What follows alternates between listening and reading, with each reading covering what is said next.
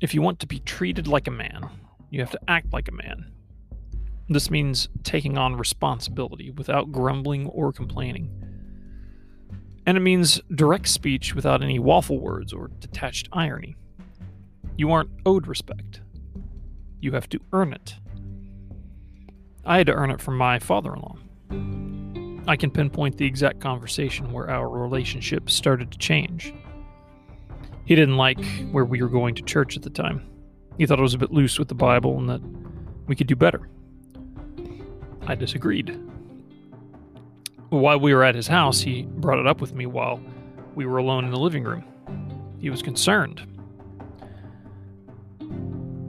But I said, I understand.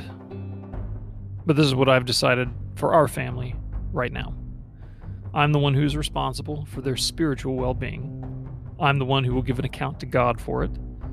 It was my decision to make, and I took it very, very seriously. Those weren't the exact words, but that gives the gist of it. And his whole demeanor changed, and the conversation ended. And from that point on, he treated me more as an equal. And from time to time, he even asked for my advice on certain things.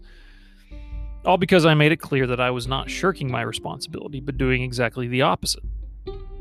And I said it clearly, directly, and with conviction. Conviction. Now, the glad assumption of responsibility is the essence of masculinity. Authority and respect flow to a man who makes it clear that he will not avoid that responsibility. Do you feel like you don't get respect from other men? Well, here's three things you can do to change that. Stop complaining, take responsibility for something and follow through. And when you have a disagreement, lay out your case in direct language. Don't be passive aggressive.